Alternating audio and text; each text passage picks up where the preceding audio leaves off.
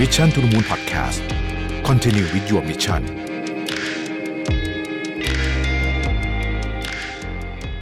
สวัสดีครับยินดีต้อนรับเข้าสู่ Mission to the Moon Podcast นะครับคุณอยู่กับโรบิทหานุสาหะครับ คุณเคยได้ยินคำว่าใจแลกใจใช่ไหมฮะอ่านะครับคือมันก็เป็นฟังเป็นคำพูดที่ดูดี มันหมายความว่าเวลาเราอยากจะซื้อใจใครสักคนหนึ่งเนี่ย เราก็ต้องเหมือนกับอะ เต็มที่เขาก่อนอะไรแบบนี้ประมาณนั้นนะฮะแต่ว่าอยากจะบอกว่าไอ้คำนี้ยิ่งโตขึ้นน่ะคนก็จะรู้ว่ามันใช้ไม่ได้กับทุกคนนะฮะแล้วใช้ไม่ได้กับทุกกรณีนะครับ บางทีเนี่ยเรารู้สึกว่าคนเนี้ยคือเพื่อนเรา แต่เขารอเขาเขามองเราเป็นอะไรก็ไม่รู้อะทีนี้ความสัมพันธ์ของคนที่อยู่ใช้เวลาหรือใช้ชีวิตด้วยกันนะฮะที่รู้สึกว่าเหมือนจะเป็นเพื่อนกัน แล้วไม่ใช่เพื่อนเนี่ยมันเป็นได้หลายอย่างเลยนะเขาอาจจะมองเราเป็นบริวารก็ได้ อาจจะมองเราเป็นลูกสมุนก็ได้นะฮะหรืออาจจะเป็นเรามองเราเป็นเครื่องมือ เพื่อจะพาเขาไป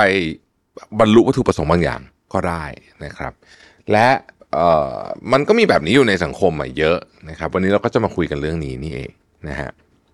คือถ้าเรามีเพื่อนสักคนหนึ่งเนี่ยเออเราก็คงอยากจะสนับสนุนเขาในทุกๆด้านนั่นแหละมันเป็นธรรมชาติของคนที่เป็นเพื่อนกันนะฮะเ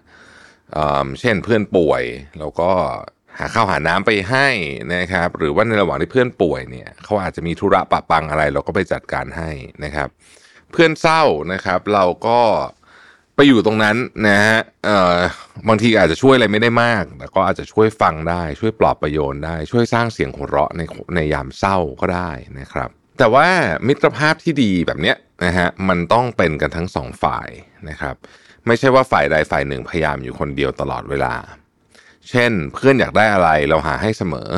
แต่พอเราต้องการบ้างเนี่ยเขาก็กลับบ่ายเบี่ยงนะไม่ทำไม่ทำปฏิเสธอะไรไปเรื่อยนะฮะเราเรียกความสัมพันธ์แบบนี้ว่าการเป็นเพื่อนข้างเดียวนะครับ ซึ่งฟังดูก็ไม่ค่อยจะดีอยู่แล้วนะ การเป็นเพื่อนข้างเดียวเนี่ยเป็นเรื่องที่เจ็บปวดมากๆเลยนะครับ เป็นบาดแผลทางจิตใจที่จริงจังมากนะครับเเพราะว่าเราให้ใจกับคนที่เรามองว่าเขาเป็นเพื่อนนะฮะแต่เขากลับปฏิบัติกับเราเนี่ยแตกต่างกันออกไปนะครับ เราอาจจะเกิดคำถามด้วยซ้ำว่ามิตรภาพแบบนี้เนี่ยเราควรจะไปต่อหรือว่าจะพอแค่นี้ดีนะครับ มันมีสัญญาณที่พอจะบอกได้นะ ว่าเราเป็นเพื่อนอยู่ข้างเดียวนะครับ มิตรภาพที่ไม่เป็นมิตรอะใช้คำนี้แล้วกันนะมันมีหลากหลายรูปแบบ ไม่จำเป็นจะต้องนินทาเราว่าร้ายเรานะครับ แต่มันมีอย่างอื่นอีกเยอะแยะเลยนะครับเอ่อห้าเรื่องที่ยากจะชวนคุยในวันนี้เนี่ยนะครับ ข้อแรกคืออะไรอะไรก็มีแต่เรื่องของตัวเองเท่านั้นนะครับ เป็นพวกคนที่เป็นพวก self centered นะฮะโดยปกติแล้วเนี่ยเวลาเราพูดกับใครสักคนหนึ่งเนี่ย เราก็เป็นนอกจากเขามี agenda จะมาพูดกับเราชัดเจนมันเช่นเพิ่งถูกแฟนทิ้งมาหรืออะไรแบบนี้เนี่ยนะฮะ ก็จะต้องมาบ่นเรื่องนี้แต่ว่าโดยปกติบทสนทนาทั่วไปเนี่ยนะฮะที่มัน healthy นะ มันก็จะต้องสลับกันอะก็คืออ่าเราก็คุยเรื่องเราบ้างเดี๋ยวเขาคุยเรื่องเขาบ้าง ก็แลกเปลี่ยนความคิดเห็นกันอะไรแบบนี้นะครับ แต่บางคนเนี่ยนะมันมีนะ เราลองนึกภาพตามดูนะว่ากลุ่มคนที่เราคบอยู่มีเปล่านะฮะพูดถึงแต่เรื่องตัวเอง โดยเฉพาะความต้องการของตัวเอง และความสนใจของตัวเองเป็นหลัก โดยไม่เคยถ่ายถามชีวิตความเป็นอยู่ หรือความสนใจของเราเลย แม้แต่น้อยหรือถามก็ถามพอเป็นพิธี นะครับ หรือบางคนเนี่ยพอเล่าเรื่องตัวเองเสร็จก็จะถามนะว่าแล้วเธอล่ะนะฮะฟังดูแล้วก็อาจจะดูเหมือนไม่มีปัญหาอะไร แต่พอเราตอบไปนะเขาก็เปลี่ยนเรื่องไปเป็นอ g e n d a ของเขาอีกละ เช่น พอพูดแบบนี้แล้วทำให้ฉันนึกถึงเรื่องนี้ตืดตืดตืดตืดคือแบบไอ้เรื่องที่ถามมาก็ถามไปเป็นมารยาทแบบนั้นเท่านั้นเองนะครับ อันนี้ก็เป็นสัญญาณอันที่หนึ่งนะครับ ข้อที่สองคือเรารู้สึกว่าเราไม่สามารถไว้วางใจเพื่อนคนนี้ได้นะฮะ คนที่เป็นเพื่อนกันจริงๆเนี่ยจะไม่มีวันทิ้งกัน และคอยช่วยเหลือกันเสมอเท่าที่จะทำได้นะครับ แล้วคนนั้นก็จะทำให้เรารู้สึกมั่นใจว่าไม่ว่าจะเกิดอะไรขึ้น หากเราหันไปเนี่ยเราจะเห็นเขาอยู่ตรงนั้นเสมอ คือเราจะรู้สึกว่าเฮ้ยถ้ามีปัญหาอะไรโทรหาคนเนี้ยนะช่วยกันได้แน่นอนนะครับ ในทางกลับกันคนที่ไม่ได้ให้ความสำคัญกับเรา หรือว่าเขาอาจจะไม่นับเราเป็นเพื่อนเนี่ยนะ เวลาหันไปอีกทีเนี่ยเราไม่ค่อยเห็นเขาอยู่เคียงข้างเราขอความช่วยเหลืออะไรไป ก็อาจจะได้รับการรับปากแบบส่งๆ ถึงเวลาก็ทำไม่ได้แบบนี้เป็นต้นนะครับ ข้อที่ 3 คือมีโอกาสได้พูดคุยกันก็แค่ไอตอนที่เขาต้องการอะไรบางอย่างนะครับ เชื่อว่าหลายคนอาจจะเคยเจอเหตุการณ์ที่อยู่ดีๆ เพื่อนคนหนึ่งก็ทักมานะครับ ตอนแรกก็ดีใจว่าเพื่อนยังไม่ลืมนะฮะแต่พอคุยไปคุยมาเนี่ยเพื่อนก็ขอยืมตังค์หรือบอกว่าต้องมาช่วยเรื่องนั้นเรื่องนี้ต่างๆนานานะครับ แต่พอไม่มีปัญหาอะไรก็ไม่เคยจะโทรหาเราเลยนะฮะ นี่เป็นตัวอย่างหนึ่งของเพื่อนประเภทที่ติดต่อมา เฉพาะเวลาที่ตัวเองต้องการอะไรบางอย่างเท่านั้นนะครับ ซึ่งอาจจะเป็นหลายรูปแบบอาจจะต้องการคนคุย อาจจะต้องการยืมเงิน อาจจะต้องการความช่วยเหลืออะไรต่างๆของเรานะครับ ปกติไม่เคยส่งข้อความไถ่ถามสารทุกข์สุกดิบมาเลย คนที่จะเจออันนี้บ่อยๆเนี่ยคือคนที่มีอะไรให้ offer เยอะอาจจะเป็นตำแหน่งงานเขามีอิทธิพลนู่นนี่ต่างๆทำให้เพื่อนจะมาหานะฮะบางคนเป็นคนที่ มี connection เยอะนะครับ ปกติก็ไม่เคยสนใจเราหรอกแต่พอนึกถึงได้ว่าเฮ้ยคนนี้มันรู้จักกับคนนี้ก็เลยโทรมาหาเราอะไรแบบนี้เป็นต้นนะครับ ข้อที่ 4 คือนานๆจะพูดขอบคุณเราสักครั้งหนึ่งนะฮะการแสดงความขอบคุณเนี่ยเป็นกุญแจสำคัญที่ช่วยประคองความสัมพันธ์ทุกรูปแบบไม่ว่าจะเป็นแฟน ครอบครัวหรือแม้แต่เพื่อนก็ตาม ลองนึกภาพว่าหากเราทำสิ่งดีให้กับเพื่อนแล้ว เขาไม่รู้สึกยินดีที่จะรับถึงที่เรามอบให้เนี่ยเราก็อาจจะรู้สึกขุนเคืองใจได้นะครับ